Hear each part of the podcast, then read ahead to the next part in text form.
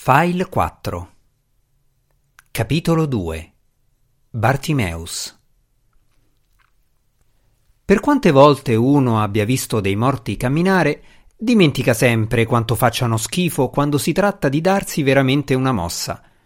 D'accordo, finché spuntano dal muro fanno il loro effetto. Nella categoria spavento pigliano qualche punto per via delle orbite vuote e i denti digrignanti.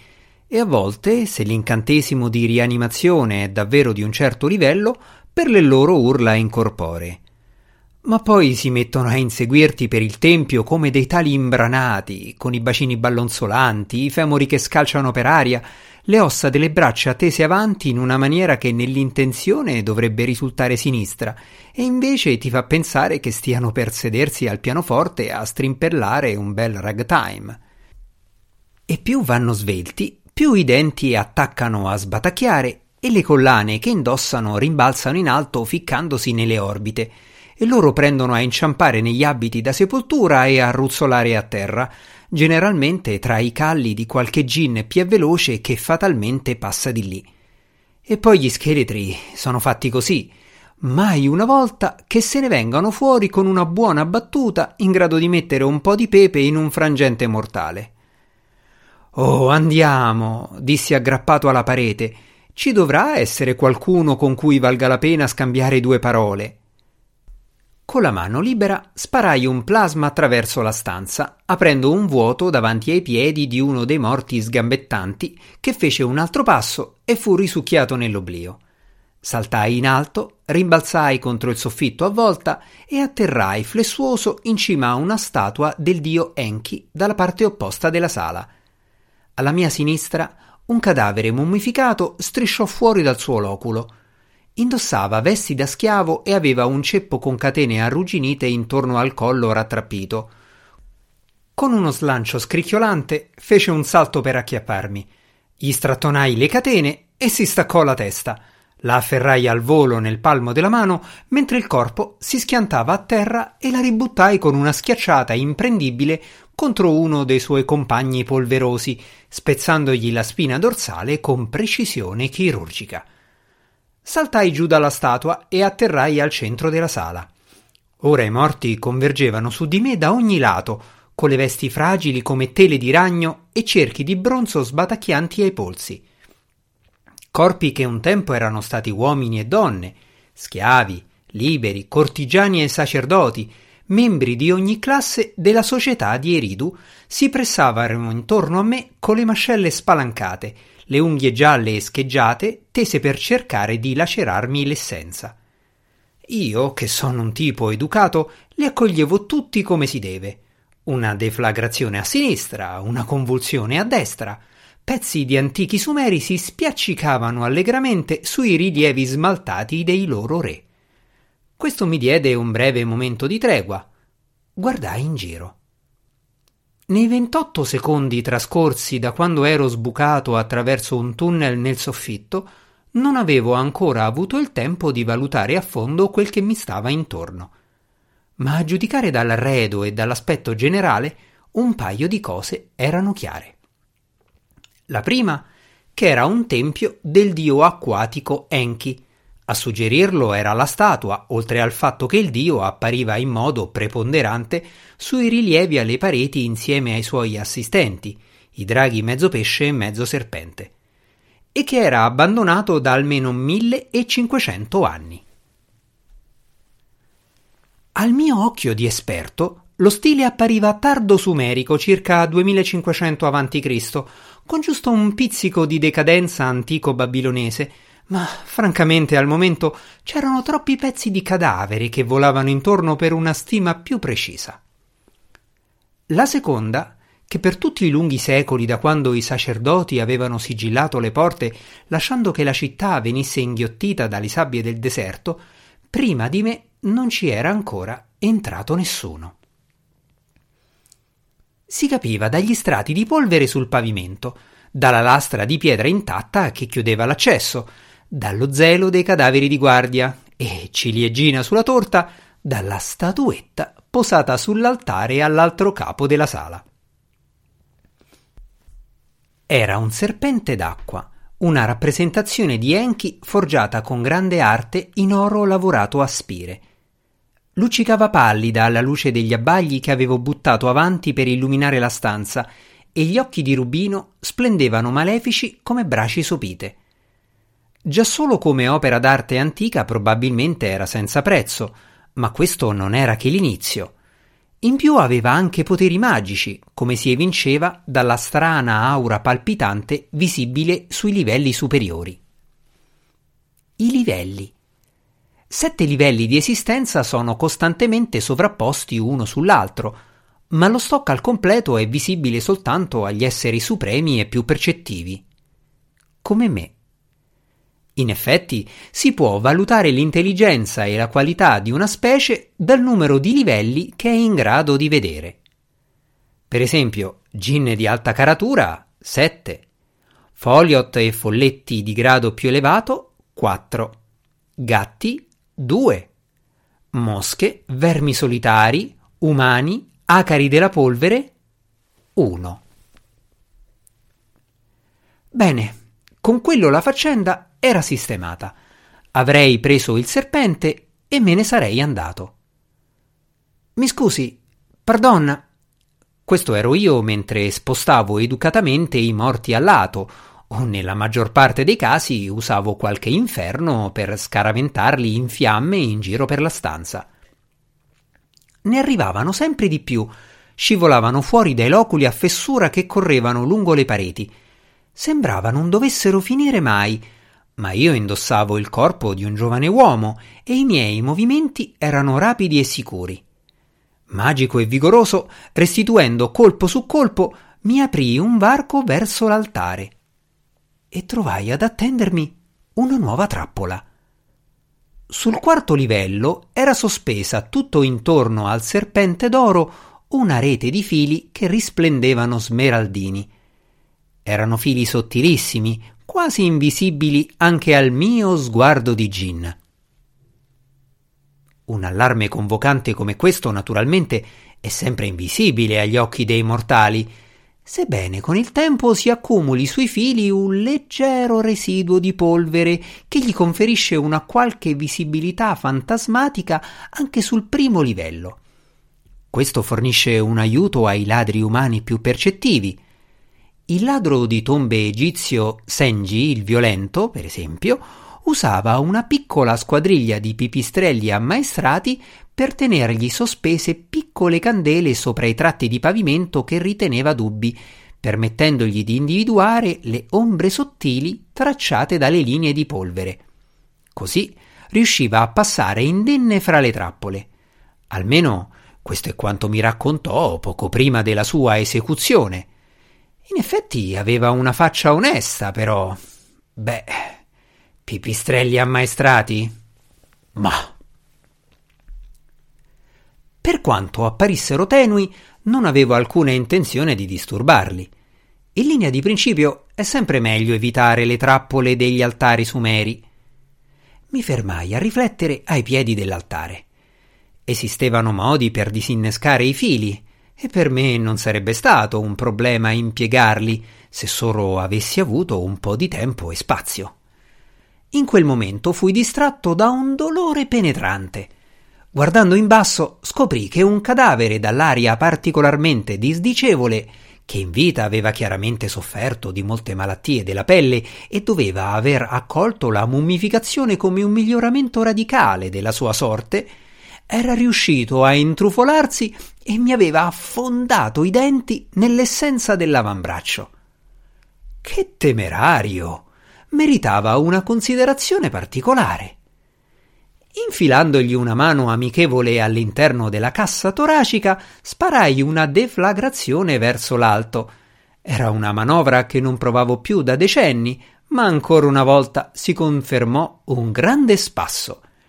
La testa gli partì come un tappo della bottiglia, si schiantò come si deve contro il soffitto, rimbalzò due volte sulle pareti vicine e infine, e qui la mia allegria svanì all'istante, tonfò a terra proprio accanto all'altare, tagliando di netto la rete di fili luminosi.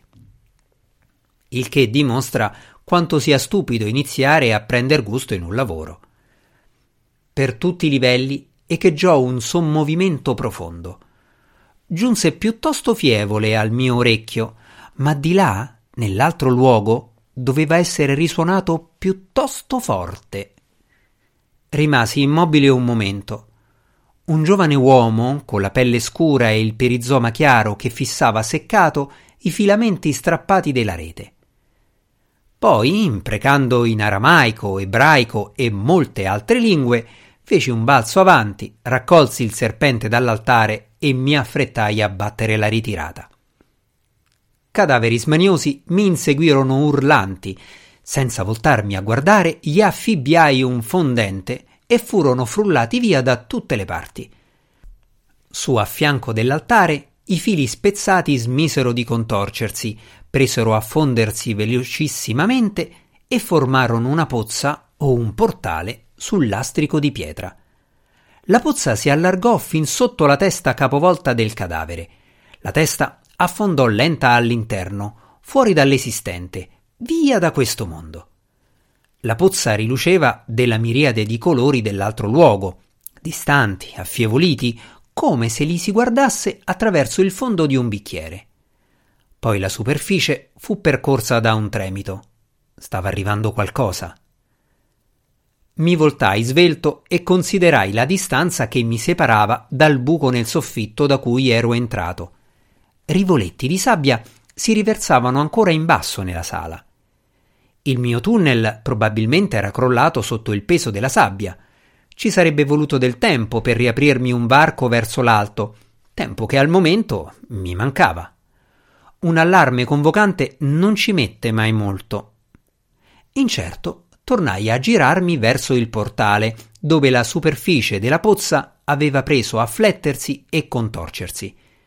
Ne uscirono fuori due braccia possenti, venose, di un verde scintillante. Mani unghiate si aggrapparono al lastrico sui due lati.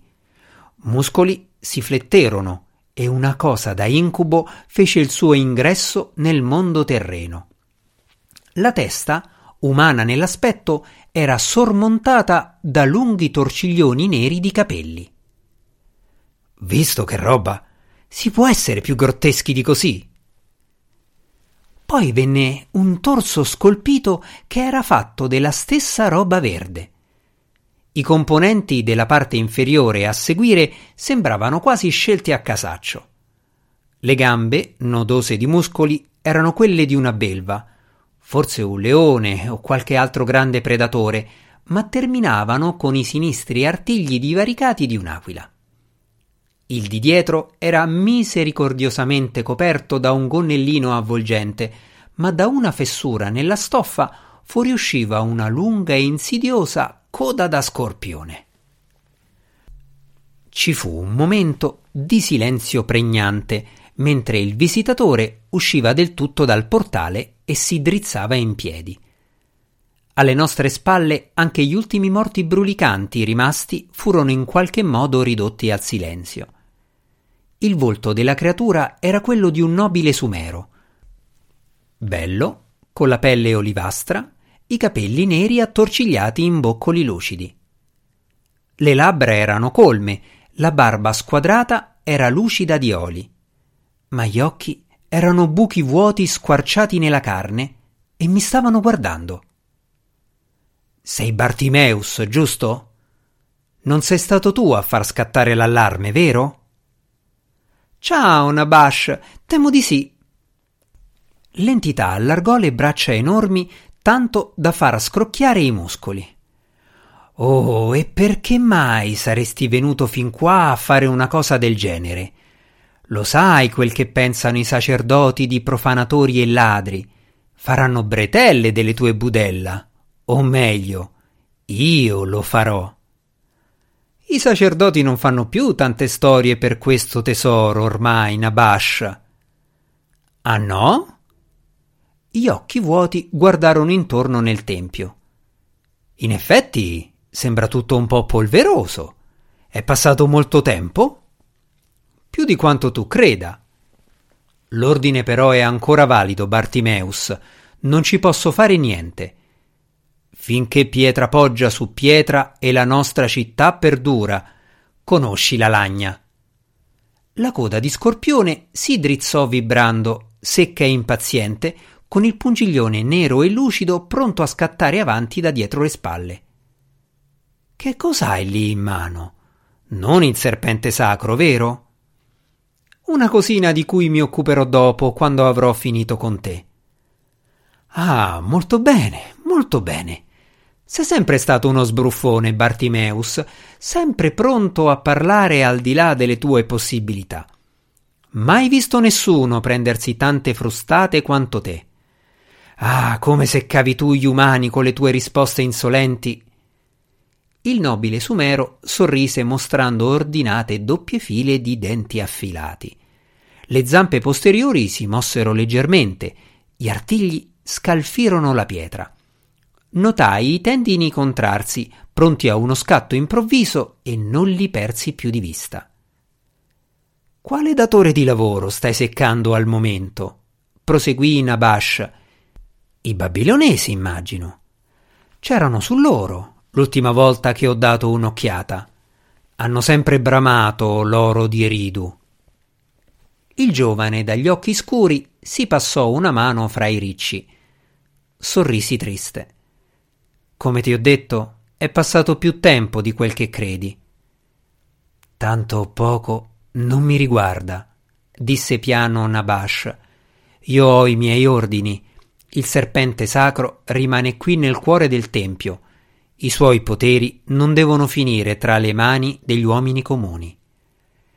Ecco, devo dire che io non avevo mai sentito parlare di questo serpente. A me sembrava il solito pezzo di ciarpame per cui le antiche città si imbarcavano in guerre, un ammenicolo kitsch placcato oro. Ma è sempre buona regola sapere che cosa stai rubando. «Poteri?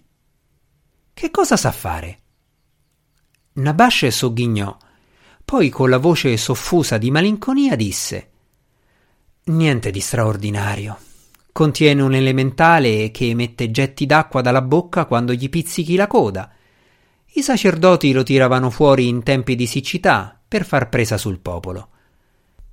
Se ricordo bene, è anche dotato di due o tre piccole trappole meccaniche progettate per dissuadere i ladri che mettano le mani sugli smeraldi incastonati agli artigli.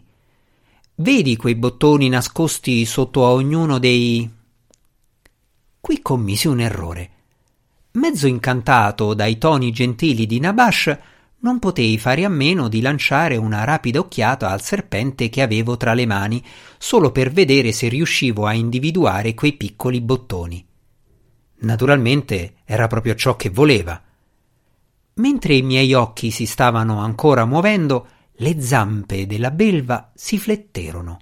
Un movimento fulmineo e Nabash era sparito. Mi buttai di lato mentre la lastra del pavimento su cui mi trovavo un istante prima fu spezzata in due dal colpo della coda rostrata. Fui veloce abbastanza da evitare quella, ma non l'impatto squassante del suo braccio teso. Un massiccio pugno verde mi colpì alla gamba mentre già mi lanciavo per aria.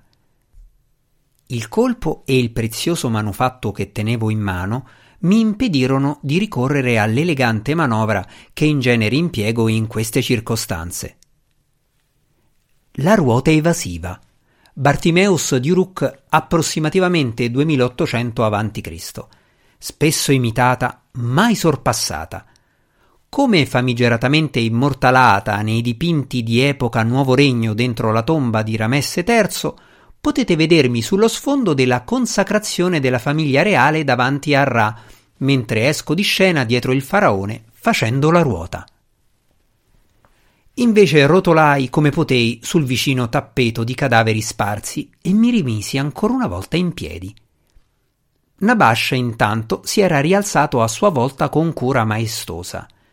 Si voltò verso di me, raccolto sulle gambe piegate, con le braccia umane che toccavano terra, quindi saltò di nuovo.